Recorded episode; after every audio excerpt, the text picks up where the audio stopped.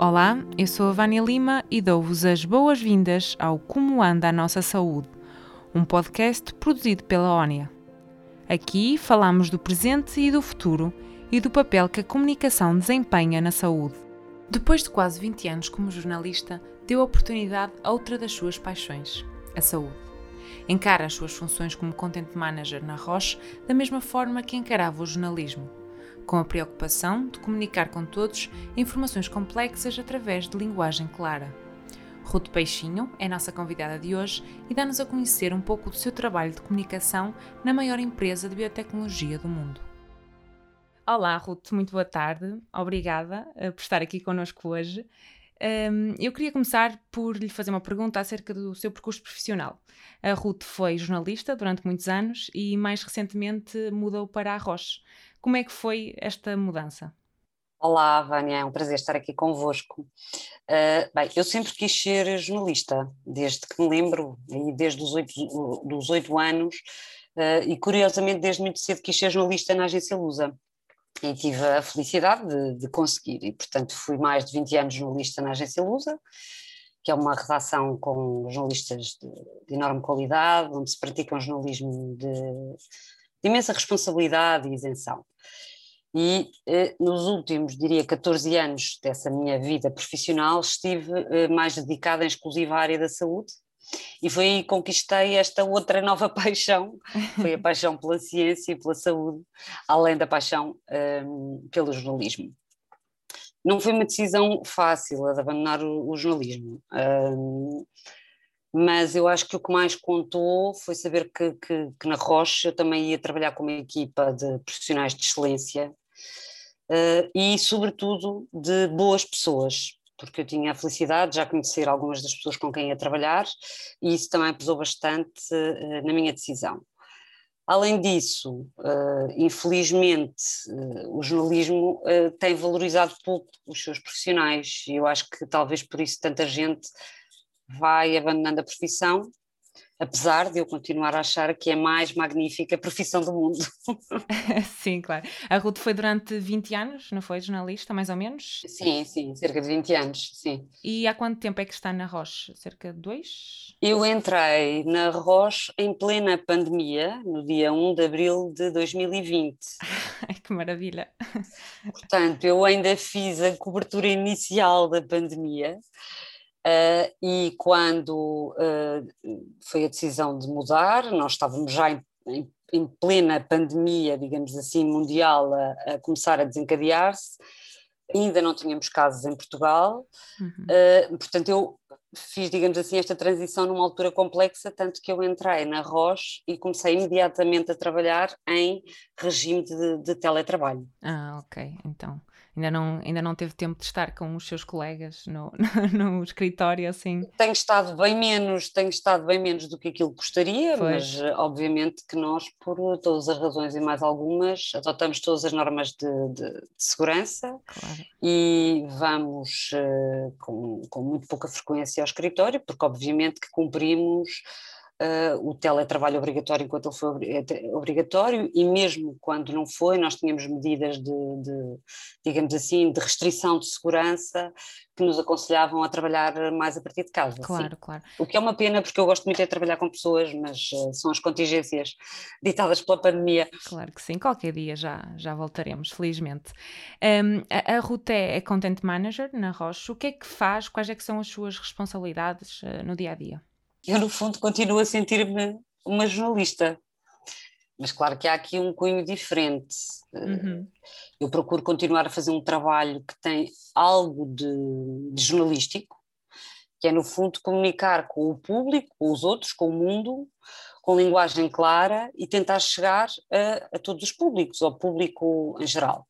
Portanto, eu produzo conteúdos, desde entrevistas, eh, com pessoas externas à Roche e também colegas da Roche, a outro tipo de textos informativos. Uhum. E faço ainda a gestão das redes uh, sociais da Roche Portugal, que neste momento estamos presentes em três, no LinkedIn, no Instagram e no Facebook.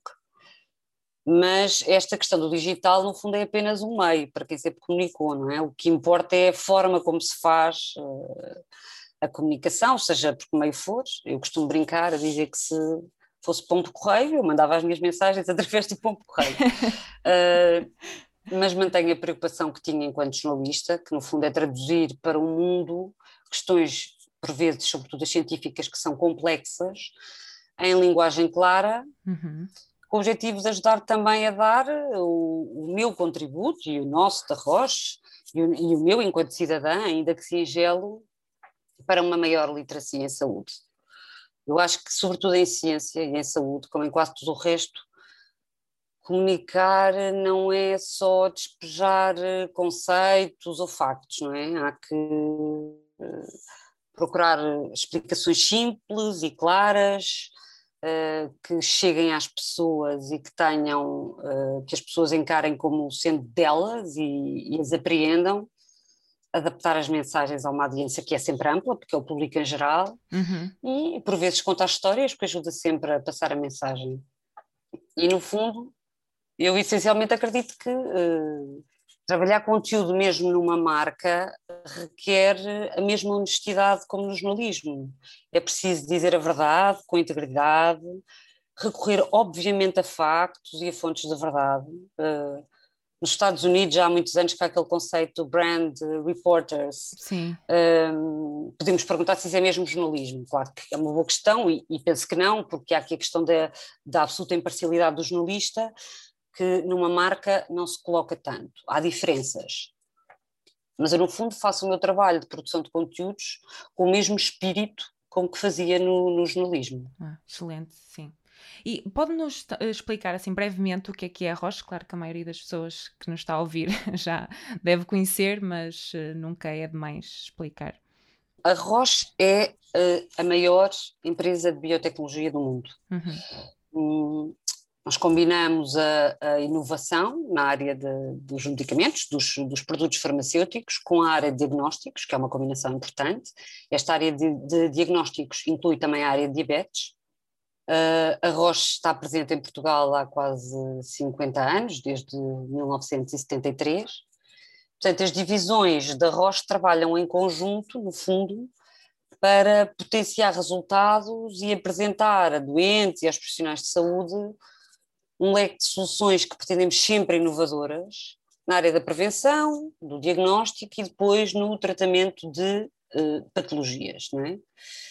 E, portanto, acreditamos que aqui esta conjugação também destas nossas áreas que trabalham, uh, que tendem a trabalhar como uma só, que podemos fazer a diferença e responder às expectativas uh, da sociedade, apresentar sempre soluções terapêuticas inovadoras e, sobretudo, fornecer serviços de excelência na área da saúde e contribuir para, para um ecossistema da saúde melhor em todos os países, nomeadamente em Portugal. Uhum.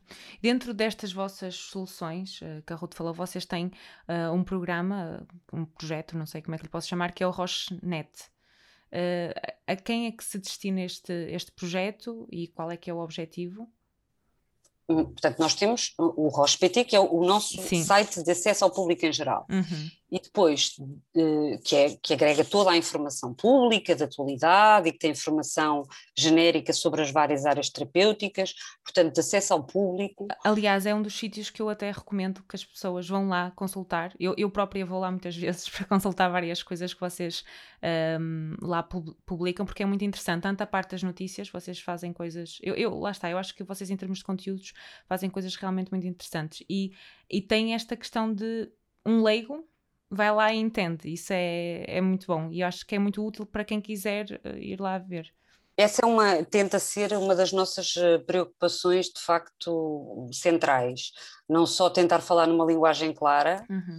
mas sempre com, obviamente, baseados em factos e em dados uh, científicos, porque é a ciência, obviamente, que nos norteia, uh, mas trazer também a voz de outras pessoas de fora da Roche, Uh, portanto, trazer a, trazer a voz de pessoas, de outras pessoas do sistema de saúde e da área da ciência e da investigação. E, portanto, isso no, no PT, que é o nosso site. Perguntavam pela RocheNet, é um serviço que é uh, desenvolvido e orientado em exclusivo para os profissionais de saúde. Uh, portanto, portanto, é um serviço fechado, digamos assim, uhum. para os profissionais de saúde e que tem conteúdos especializados que tentam ir ao encontro dos interesses deste, deste grupo, dos profissionais de saúde, com publicações científicas, agendas de congresso e de eventos que, que interessam a este público, e informação também concreta sobre os nossos medicamentos, porque aí lá está a informação fechada dirigida aos profissionais de, de saúde. Uhum, ótimo. Portanto, se tivermos aqui algum profissional de saúde a ouvir, ele poderá, uh, de alguma forma, pedir o acesso a essa, a essa plataforma? Com okay. toda a certeza que sim, que pode pedir o acesso e eu espero que se os profissionais de saúde que nos estejam a ouvir já, já conheçam, aliás, a Rochenet. Sim. Uh, para além disso, vocês têm uma componente de, de bolsas uh, que é bastante importante também, que tem duas bolsas, uh, uma do jornalismo em saúde e outra da, da, da cidadania, bolsa de, de, de, cidadania. Será que nos pode falar um bocadinho sobre estas duas bolsas, porque é que surgiram, quais é que são os objetivos de cada uma delas? Uhum. Bem, para dizer a verdade, quando eu entrei na Roche, como disse em abril de 2020, isto eram projetos que já estavam, já estavam em curso. Sim, sim, sim. Uh, são dois projetos diferentes, as bolsas de cidadania e de jornalismo, mas que têm de facto uh, a promoção da cidadania como um objetivo comum. Uh, uhum. As bolsas de jornalismo são uma iniciativa que são uma parceria entre o Sindicato dos Jornalistas e a Roche, e visam essencialmente fomentar uh, a criação, o desenvolvimento de trabalhos jornalísticos na área da saúde.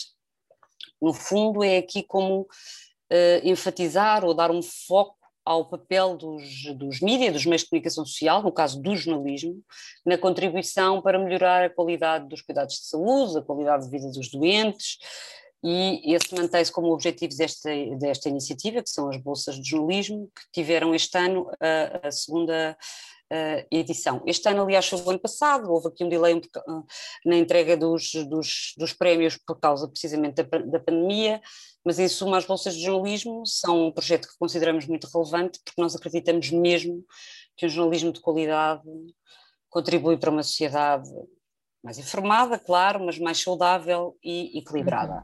Sim. Depois temos as bolsas de cidadania, que são um projeto de facto importantíssimo interessantíssimo, e que é uma iniciativa que procura essencialmente fomentar a participação uh, dos cidadãos nos processos de decisão em saúde, uh, ao mesmo tempo que tente também a, a contribuir para aumentar a informação dos doentes sobre os seus direitos e sobre a, sua participação nas decisões individuais de tratamento. O que é que estas bolsas têm permitido ao longo eh, destas várias edições?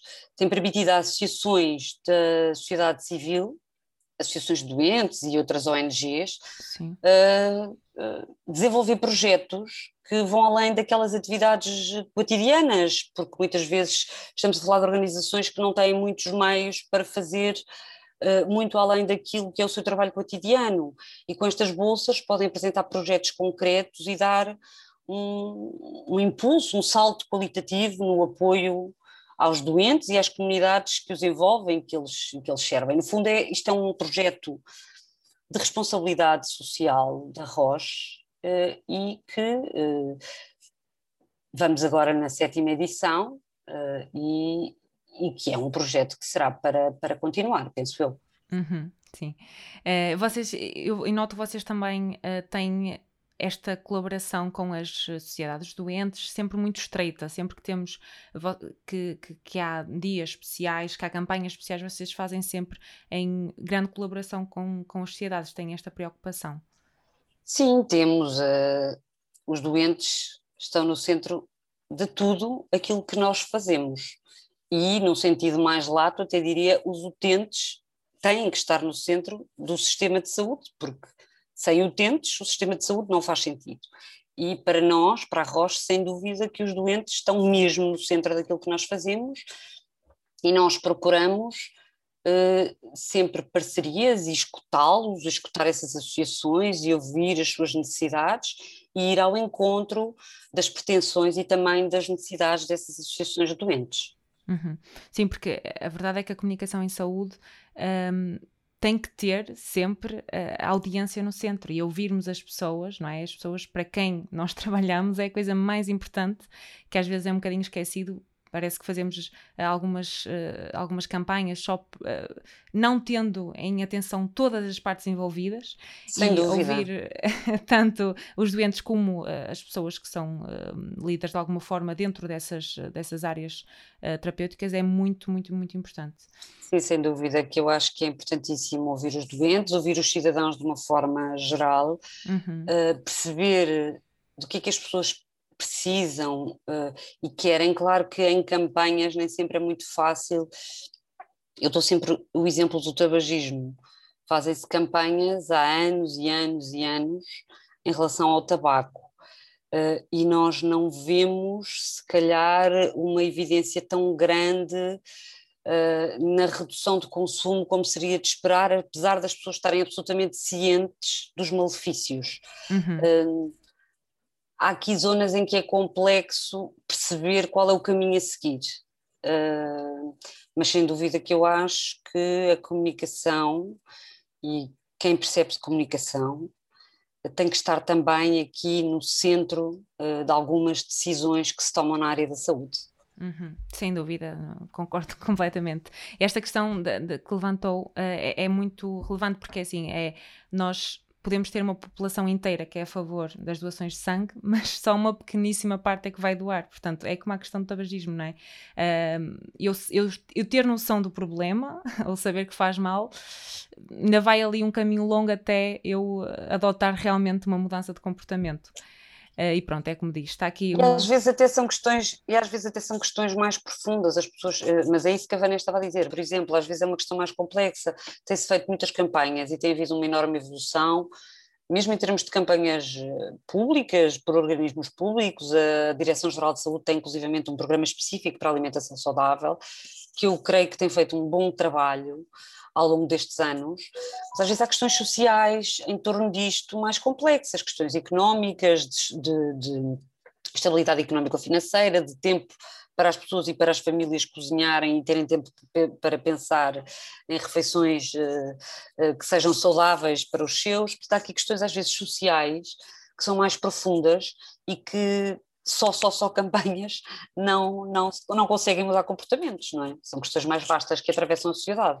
Sim, é, é, exatamente isso. É por isso que também tem sempre que haver aqui uma componente muito multidisciplinar. Eu li há, há, uns, há uns tempos uma notícia sobre uh, um, um, plano de, em, em, relação à saúde mental, uh, em que falava sobre. Era uma entrevista em que falava sobre um, a questão de se alguém está com um problema de saúde mental, mas é porque vai perder a casa, um psiquiatra não lhe vai fazer nada. Quer dizer, isto aqui temos que ter uma assistente social, neste caso, que irá ajudar. Portanto, é, é bastante complexo e acho que requer sempre equipas muito multidisciplinares que consigam atuar nas sei lá, o ser humano é complexo e nós estamos a lidar com seres humanos. É, e na, e na saúde, por, por maior ordem de razão, aliás, as equipas, as equipas tendem a ser multidisciplinares e é assim que, que deve ser e que deve funcionar, claro. porque a saúde não é uma ilha isolada. Sim, sim. Está mais que visto, aliás, nesta pandemia, que a saúde não é uma ilha isolada e que a saúde afeta Uh, em muito, toda, muitas outras áreas e não só, e que também depois a condição social e económica das pessoas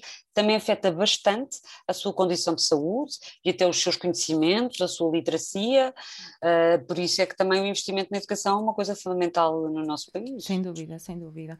Vocês, eh, para além de tudo que já falámos, têm aqui um projeto muito engraçado que é o, o Uh, conhecer a hemofilia com o Alex, um, ehm, que é um projeto dedicado aos mães jovens, não é? Uh, mas uh, como é que surgiu este projeto? Qual é que tem sido a receptividade? O Alex é um projeto que eu acho extraordinário. Eu sou uma fã, não, não diria que sou fã número um, mas eu sou uma fã do Alex. o Alex é um menino em formato de, de desenho animado, não é? Que nós desenvolvemos para ajudar as crianças em Portugal e também as suas famílias a perceber a hemofilia. Um, outros colegas da Roche noutros países foram desenvolvendo uh, uh, também projetos semelhantes e nós fomos bebendo um bocadinho aqui a outros colegas e a outros países esta ideia de, de tornar, de desmistificar, digamos assim, e de falar da hemofilia de uma forma mais descomplicada, e dirigindo-nos de facto a, a, este público mais, mais jovem. Aliás, o Alex tem 10 anos, não é? E fala muito para as crianças da sua idade, mas também para os pais das crianças da sua idade. Uh, nós desenvolvemos bandas desenhadas, que são de acesso público e que estão no nosso site, em RosPT, e também vídeos que vamos divulgando nas nossas redes sociais e que estão, e que estão também, vão estando à medida que vão saindo no, no nosso site. Uhum.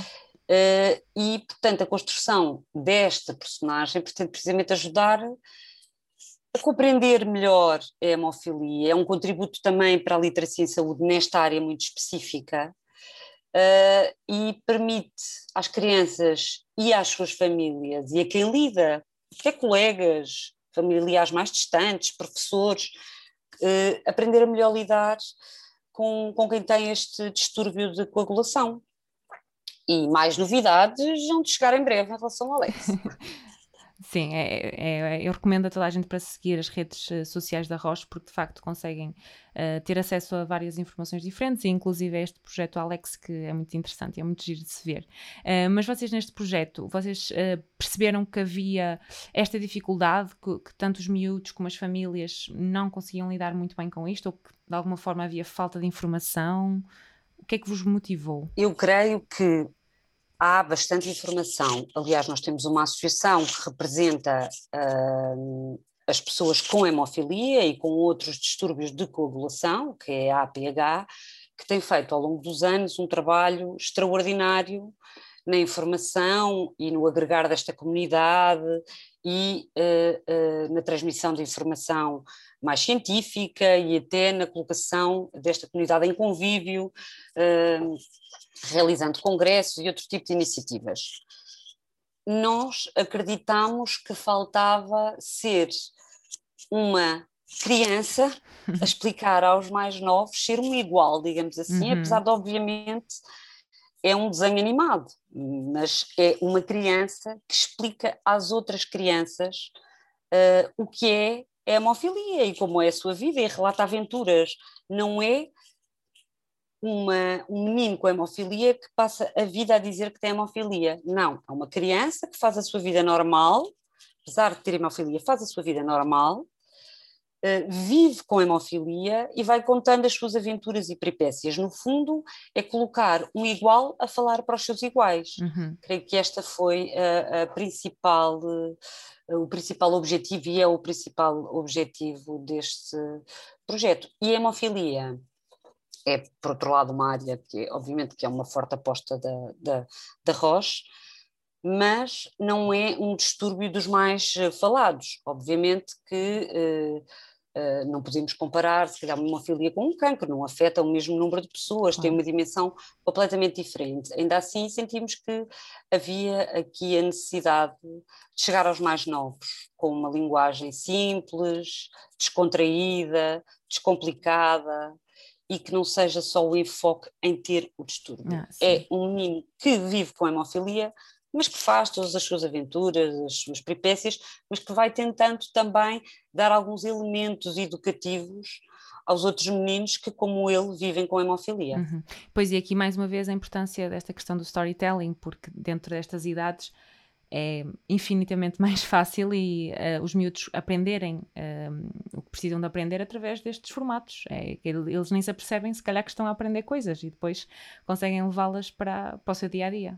Sem dúvida, eu posso dizer, uh, estou a falar obviamente agora só mesmo em meu nome, mas eu Sim. posso dizer que quando mostrei o primeiro vídeo à minha filha, que tem 9 anos, ela não fazia ideia, nunca tinha ouvido falar da hemofilia e não fazia ideia o que era hemofilia. Ela não só adorou o vídeo, como falou a amigas sobre o Alex, como já identifica perfeitamente o Alex quando o vê aqui no meu ecrã de computador, uh, e aprendeu coisas sobre hemofilia, mas não reteve a ideia de uma condição que torna alguém diferente ou marcado. Uhum. Ela reteve foi o Alex, aquele menino bem disposto, e, com, e que vive aventuras como, como ela e como os colegas dela. Pois, e isto aqui um, também tem um papel importante na questão da aceitação e na questão da não discriminação, de, porque ao, ao terem contacto com uma personagem que é perfeitamente normal, mas por acaso tem hemofilia, uh, os miúdos vão ver isto como, e como é, não é? Como uma coisa perfeitamente normal, uh, e se calhar também conseguir combater alguns preconceitos quem fala de hemofilia, podemos uh, extravasar este tipo de formatos para, para, outros, para outro tipo de condições ou para outro tipo de doenças. Uh, Sem dúvida, que... é aceitar esta condição como outra condição qualquer. Há a condição de usar óculos, há a condição claro. de ter aparelhos nos dentes, há esta condição e as nossas crianças têm que ser uh, educadas, as nossas crianças e todas as pessoas têm que ser educadas a aceitar todas as condições. Nós não somos iguais, uns têm cabelo ruivo, outros têm cabelo castanho, uns têm olhos azuis, outros têm olhos castanhos, uns têm condição de hemofilia, outros usam óculos. Claro. Enfim, uh, desde cedo têm que ser educados para uma diversidade de situações com as quais vão lidar ao longo da sua vida. Sem dúvida, sem dúvida. Eu sou, eu também, pronto, eu também gosto muito deste projeto, até porque eu acho mesmo que. Portanto, é a Vânia, já consegui que a Vânia fosse uma Sim, fã do já, eu sou, sou Bom. fã número 2, porque. eu não sei se sou número 1, um, eu não sei se sou número 1, um, mas. Não, Sim. mas é, é, porque eu também sou muito a favor da, da questão de, de começar desde pequeninos a, a incutir literacia uh, em saúde às crianças e pronto, e todos os tipos de literacia, mas acho que é uma, são idades uh, que realmente as coisas ficam. E aliás, houve muita coisa que eu aprendi nessa, nessa, precisamente nessa idade que me ficou até hoje. Portanto, acho que são idades fundamentais e que tem que haver um maior esforço por parte tanto de empresas como instituições uh, para conseguirmos criar conteúdos para, para, estas idades, porque... Claro que a comunidade escolar aqui tem, desempenha um papel claro, fundamental, obviamente. Claro. E Aliás, eles nestas idades, nestas faixas etárias em que estamos a falar, a partir do terceiro ano do primeiro ciclo e até um bocadinho antes, eles começam a dar noções de educação, de educação para a saúde, uhum. começam a ter noções eh, já, e portanto, isto também, eu creio que isto encaixa bem também Uh, até nos projetos uh, curriculares do, do, do, ensino básico, do primeiro ciclo do ensino básico. Sim, sim, sim, sem dúvida. E agora, para terminar, eh, uma pergunta que é transversal a todos os nossos convidados, que é quem é ou, ou quem são as pessoas que mais a inspiram a nível profissional? Essa é a pergunta mais terrível que me podiam fazer. Bem, eu, eu, no jornalismo, eu uh, admiro muitíssimo uh, uma pessoa que já está reformada do jornalismo, e que eu considero que é uma espécie de mentor para mim, que é o jornalista João Pinheiro de Almeida, com quem eu trabalhei e aprendi uh, grande parte daquilo que sei em termos jornalísticos e é de facto uma pessoa que eu admiro muito. Uh, na área da saúde admiro tantas, é muito difícil, mas eu vou, eu vou distinguir aqui uma mulher e uma mulher eh, no ativo ainda, que é a professora Ana Paula Martins, atual bastonária da Ordem dos Farmacêuticos, que além de ser uma excelente pessoa e de ser uma amiga adorável, é também uma mulher de fibra, que luta pelos seus, que tem sentido de justiça e uh, sentido de solidariedade social, sentido de justiça social, sentido de equidade, e é uma mulher que eu admiro muitíssimo. Não, muito bem. E é mesmo assim mais dessas pessoas que nós precisamos. Ruth, muito obrigada. Eu também acho. muito, mais dessas e também pessoas e, e, mulheres, que eu também sou uma grande admiradora de mulheres uh, que, que estão em cargos uh, de poder, que é, que é lá que devem estar. Um, Ruth, muito obrigada uh, por, obrigada por eu, ter Vânia, um estado gosto. aqui connosco e pronto, deixo só aqui a, a, sugestão das pessoas que nos estão a ouvir para seguirem a Roche nas redes sociais e para irem também ao roche.pt, onde podem encontrar aqui várias, eh, tanto os projetos que tivemos a falar, como muita informação uh, muito útil para todos, certamente. Obrigada, Ruth. Obrigada, Vânia, foi um gosto. E assim terminamos o nosso episódio. Partilhem com os vossos colegas e amigos e sigam a ONIA nas redes sociais. Se tiverem sugestões de convidados, basta enviarem e-mail com a vossa sugestão para hello.onia.pt. Obrigada e até daqui a 15 dias.